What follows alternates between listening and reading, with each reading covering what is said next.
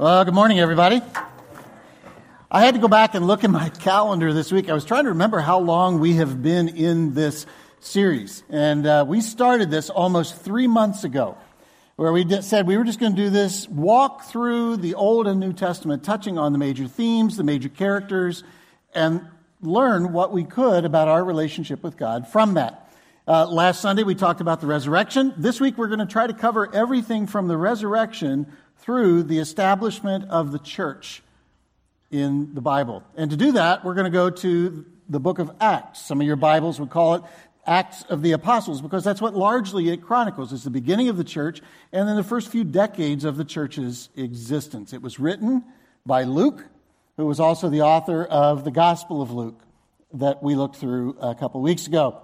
So here's how Luke starts to describe the beginnings of the church. He says, "During the 40 days after he suffered and died, Jesus appeared to the apostles from time to time, and he proved to them in many ways that he was actually alive. He talked to them about the kingdom of God. And once when he was eating with them, he commanded them, 'Do not leave Jerusalem until the Father sends you the gift he promised, as I told you before. John was baptized with water, but in just a few days, you will be baptized with the Holy Spirit.'" I think this command had a real high probability of confusing the disciples. Baptism of the Holy Spirit, not a common conversation or terminology in their day.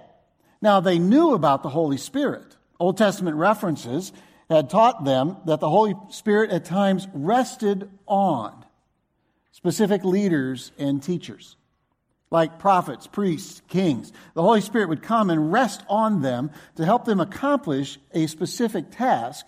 And then when that task was done, the Holy Spirit left. Through the Old Testament references, they knew that. They also knew from walking around with Jesus, from living with him for 3 years, that the Holy Spirit had been guiding him and empowering him in every phase of his ministry. They knew that the Holy Spirit had been with Jesus every step.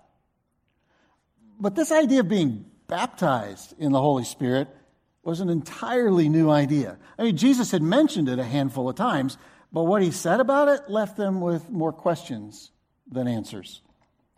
To their credit, they went back to Jerusalem and they prayed. For 7 days, they prayed and they waited. And as the events of that week began to unfold, God would give his followers an introduction to the Holy Spirit that would blow away their simple ideas that they had and any ideas that we might have about his power in our lives. So, any of you know that song? Yeah, you didn't experience the 60s if you know that song. You couldn't remember it if you had to. So Luke tells us that Jesus remained on earth for 40 days after his resurrection. And for his followers, it probably started to feel like this was the new normal, right? I mean, he died, he was raised from the dead, he's back, he's hanging out with them. Jesus is back to stay. And at some point, his disciples started to ask, what's next? It's a logical question, right? I mean, if Rome can't keep Jesus down, if death can't keep him down, then I think the possibilities are endless for him to rock the world. So Luke writes, when the apostles were with Jesus, they kept asking him, "Lord, has the time come for you to free Israel and restore our kingdom?" They just nagged him with this question. And it shows that after all this time with him, after all of his teaching, they still held on to the popular ideology that the Messiah was primarily a political or a military figure. So Jesus, Now you're going to free us from the Romans? Or now are you going to bring back the glory to Israel that we had when Solomon was king, when David was king? Now, right? And Jesus just does this gentle redirect of their question. He says, the Father alone has the authority to set those dates and times. And they're not for you to know. But you will receive power when the Holy Spirit comes on you. And you'll be my witnesses, telling people about me everywhere, in Jerusalem, in Judea, in Samaria, and to the ends of the earth. Very gently, he points out to them again that his kingdom is a spiritual kingdom, not a political one. But they through the power of the Spirit, are going to spread the gospel all over the known world. And it will happen when the Spirit comes on them with great power. The Greek word there is dunamis, which is what we get our word dynamite from. It's an explosive, unsettling power that's going to come on them. And after saying this, something really surprising happened. Jesus was taken up into a cloud while they were watching, and they could no longer see him. And as they strained to see him rising into heaven, two white-robed men suddenly appeared among them and said, "Men of Galilee, why are you standing here staring into heaven? Jesus has been taken from you into heaven, but someday he's going to return from heaven in the same way you saw him go." So they get this gentle nudge from a couple of angels that appear among them. And they've just been bumped out of watching the sky to see if they can get one more glimpse of Jesus. And they returned to Jerusalem from the Mount of Olives, Luke says, which was a distance of about half a mile. When they got back to Jerusalem, they went to the upstairs room of the house where they were staying. Most likely, this is the same room where they celebrated the Passover with Jesus a few weeks earlier. The upper room is how Luke writes it in the original language. And they were staying there. They had good memories anchored there with Jesus. They stayed in that room to wait for him. And it took a lot of courage to do that, to just hang around Jerusalem. The Bible says they all met together.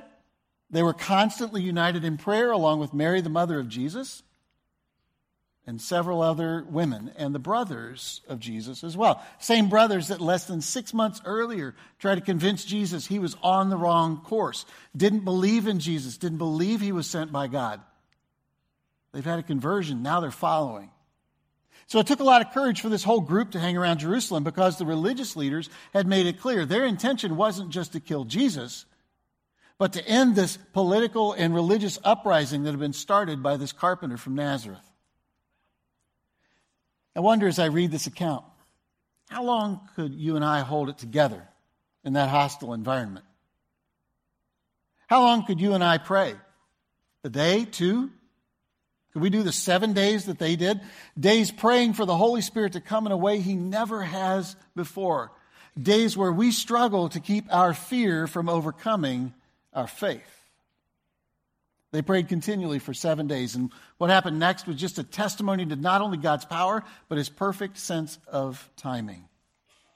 On the day of Pentecost, all the believers were together, meeting in one place. Pentecost was the largest festival of the year on the Jewish calendar. It fell exactly 50 days after Passover, and it was a celebration of the summer's wheat harvest. That was the primary purpose. But there was this secondary purpose. Because they celebrated at Pentecost, they celebrated God giving the law to Moses on Mount Sinai. So you have Pentecost, where they're remembering the law, and God's about to say, "I have a new truth for you." So every Jewish male, whether he was born a Jew or was converted to Judaism, struggled to make it to Jerusalem to celebrate Pentecost. Whether you lived inside of Jerusalem or you lived halfway around the world, you wanted to be in Pentecost. You were commanded to be in Pentecost. In Jerusalem for Pentecost. And so like every other celebration of Pentecost, the city streets were bursting at the seams with people. When suddenly there was this sound from heaven like the roaring of a mighty windstorm. You ever been in a tornado? Been near one? Just kind of hear that sound. And I know you've heard people describe it on the news. It's this stereotypical person they find every time to describe a tornado. They live in a trailer, they're wearing a beater tee, and they have some kind of a hillbilly accent. They say, "It sounded like a freight train came through here," every time. Well, Luke couldn't say that, and I doubt that he wore a beater tee. But Luke couldn't say that because trains weren't around then. But this was the same kind of a sound. And that sound, not the wind, but that sound filled the house where they were sitting. And then, what looked like flames of fire or tongues of fire appeared and settled on each person in the room. Now, if you read through the Old Testament, you find multiple places where fire was a symbol of God's presence for one reason or another. Right after Adam and Eve sinned in the Garden of Eden and were thrown out, God put a cherubim holding a flaming sword at the entrance to the garden to keep them from coming back and eating from the tree of life. If you read on and you read in the book of Exodus, you'll find that God used a pillar of fire to symbolize not just his presence with them, but to guide them in their wanderings in the wilderness. Fire was a symbol of God's presence. And everyone present, all 120 of them, not just the 11 who were the close followers of Jesus at this point, but every believer was filled with the Holy Spirit and began speaking in other languages as the Spirit gave them this ability. I'll be honest, if I'm in the room with 120 friends and they all start speaking a foreign language they've never studied, it's going to freak me out. You with me on that? What would it have been like to watch this flame come in through an open window, split apart and separate, and a little piece of the fire rests on all 120 people in the upper room? And then, what was it like to hear them start speaking in a language they'd never studied? When that happened, all of the expectancy burning inside of them for the last 50 days, all of the emptiness they'd felt for 7 days since Jesus ascended into heaven was suddenly filled. And the disciples received this life-giving Spirit of God in a more intimate and powerful way than anyone had ever known. At that time, Luke writes, there were devout Jews from every nation living in Jerusalem. God's perfect timing. The events of the Old Testament now start to look less random. They're more connected together. Even down to the exile and the captivity that they experienced in Babylon and Syria that scattered Jews all over the known world. Now, the descendants of those exiles are in Jerusalem celebrating Pentecost. And when they return home, they will scatter the seeds of the gospel all over the world. When these devout Jews living in Jerusalem heard the noise, that loud noise, they wanted to find out what the source of it was. So they came running, and they were bewildered to hear their own languages being spoken by the believers. Now, there is a bit of an ethnic slur coming in this passage that we would miss, but I'll explain it to you. They were completely amazed. How can this be, they exclaimed. These people are all from Galilee. I mean, there it is, right? They're from Galilee, for goodness sake. And yet we hear them speaking our native tongue. I read that this week, and it made me think of my favorite memory, one of my favorites of my dad. And it happened right around my daughter's wedding. My dad was born in the hills of Appalachia, deep in the mountains. And he had a Kentucky accent that was deeply anchored into his speech. He could not escape it if he wanted to. My daughter was marrying into a large Italian family. The first service laughed at that too. You must know some Italians. So we spent the better part of a week trying to teach him some Chicago Italian phrases so he could communicate with our son-in-law's family. We started simply. We tried to teach him how to say, how you doing? Don't laugh at me. You know you want to try. You know you have tried. Oh, so in fact, why don't you turn to the person beside you and ask them, how are you doing? Not bad. But I know there's no Italians because I didn't hear a single person say, no, how you doing? Because that's the appropriate response, right? My dad, no matter how hard he tried, couldn't get that one phrase down. Kentucky came out of him every time he opened his mouth. Yeah, that's exactly what he said. And he sounded more like Gomer Pyle than an Italian. It was like, how you all doing? I got it, right? I nailed it, right? No, Dad, not even close. Not even close.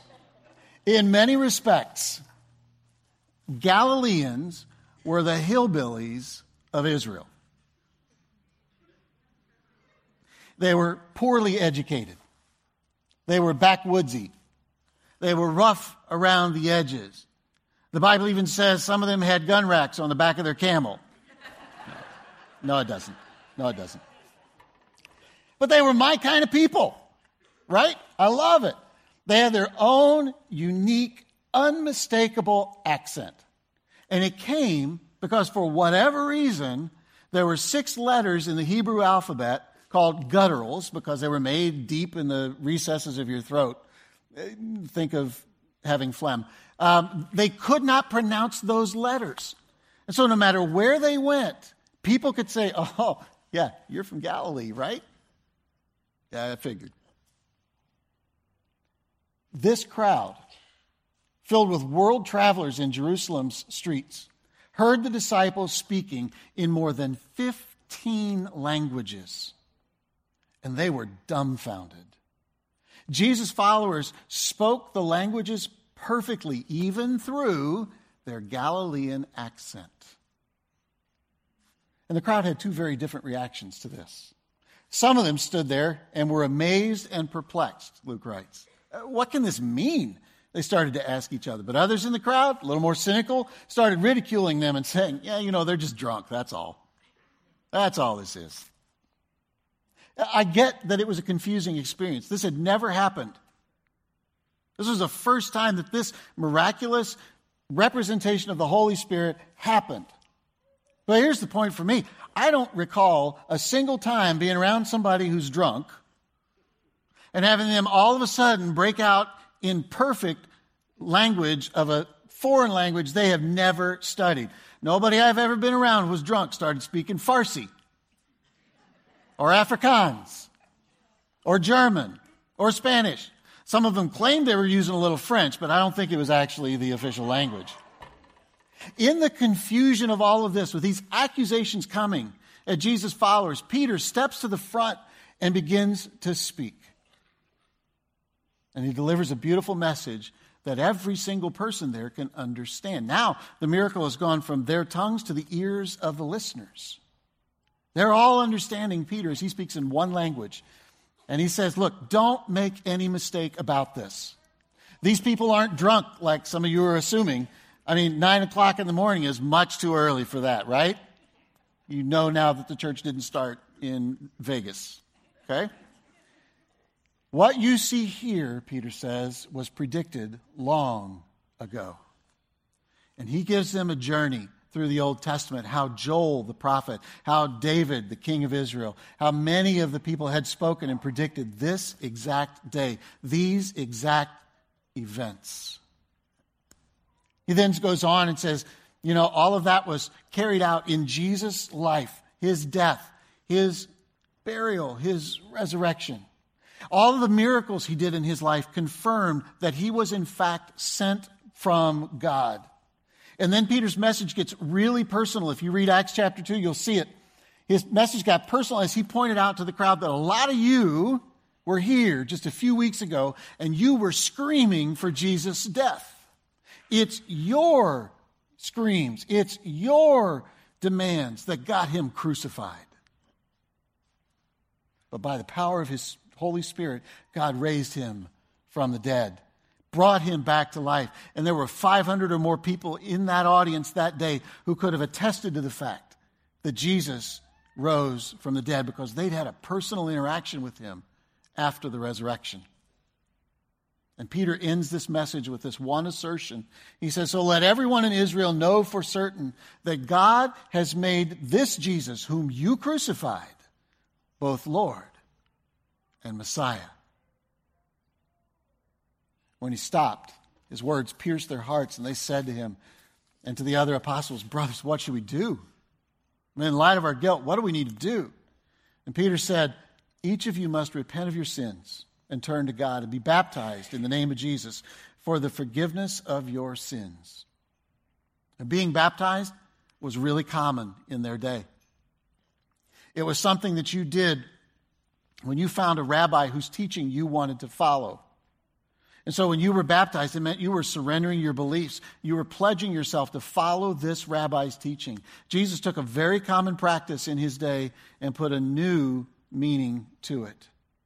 In this context, as the apostles are teaching, if you were baptized, it meant you would abandon your Jewish faith and practices. You would begin following Jesus as the new leader, new teacher in your life. And in addition to that, Peter says, when you're baptized, you will receive the gift of the Holy Spirit. What you see here is the same kind of stuff God can do in your life. What you see in us, this power of the Holy Spirit, will be yours. It's not just for a select few. It's not going to come and go anymore, like our history shows that it did. The Holy Spirit will come and live inside you. This uneducated fisherman from Galilee was empowered by the Holy Spirit, gave a deeply convicting message, so much so that those who believed what Peter said were baptized and added to that church that day about 3,000 people in all. I would have loved to have seen that, wouldn't you? 3,000 people. Historians estimate that to baptize 3,000 people in one day in the city of Jerusalem would have taken every pool of water available. So you can just picture this expansive city with little baptism parties breaking out all over the city of Jerusalem. It was just celebration everywhere you turned. Now, I would have been a wreck if I had witnessed that, just to see God's power working in that way, to see people being baptized everywhere you turn. I know I would, because I'm a wreck at our baptism services, right? I cry at every single one of them, because I know the journey that people have been on that brings them to the place where they say, look, I'm all in with Jesus. It wrecks me to lower them in the water and see the joy explode on their faces when they know that they've made that statement publicly. It is life-changing. Baptism says, I don't just like Jesus' teaching, I'm all in. I publicly commit myself to follow the only one who loved me enough to die for me. I commit myself to the only one capable of forgiving every sin that I ever have or will commit. Look, we're going to have that baptism service in 2 weeks from today on the 22nd. And if you feel a tug on your heart, it's probably the Holy Spirit encouraging you to have a conversation about baptism and what it would mean in your life. So text me, call me, email me. Do the same with Wally or Darren. Talk to your community group leader. Talk to someone. Don't ignore that nudging you're feeling to be baptized, to miss this tremendous experience and affirmation of your faith. Let this April 22nd be that stake you put in the ground that says, I'm all in for Jesus. In their weakness, the disciples had scattered when Jesus was being tried and persecuted by the religious leaders. Now, day of Pentecost, 7 weeks later, they are standing in front of those same religious leaders and boldly proclaiming a faith in Jesus. We cannot overestimate how much the presence of the Holy Spirit transformed their lives, these simple men from Galilee.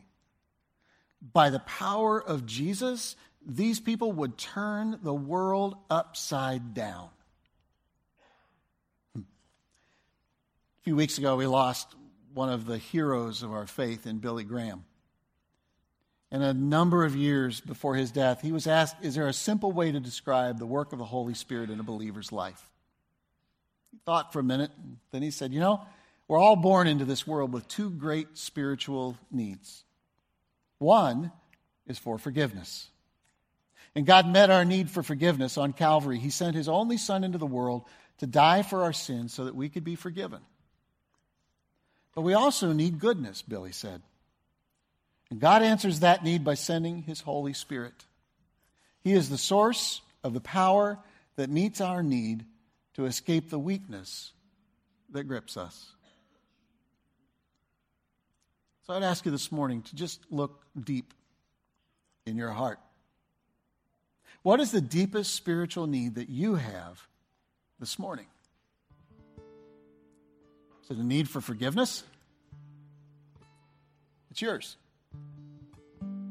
God says it's just that simple. It's yours. He stands ready to forgive you, just like he did those people on the day of Pentecost. He stands ready to forgive you today, no matter what you've done in your life. Grace covers it all. all of it. No exception. And that grace is freely given when we confess our sins and we confess our faith in Jesus. Maybe you need forgiveness this morning. It's there. Maybe what you need this morning is goodness in your life. That need may come from a nagging sin you just can't get past. And if we let Him, the Holy Spirit will free us from those sins. Beyond that, He promises to empower us to serve God in ways that we never imagined, to do incredible good in this world. So try to live your life. Don't try to live your life without the Holy Spirit. Doing that, it's like trying to hear without ears or breathe without lungs. It's impossible. We need the Holy Spirit's comfort in our lives. We need His power. We need His presence with us every day to live out this faith that we're called to. And if we'll just open up our hearts, if we'll pray for the Holy Spirit to fill us afresh, it will be amazing what God does in our lives, what He does in our church, and what He does in our community. If we, like those early Christians, would just simply pray with all our heart that the Holy Spirit would come and fill us and use us.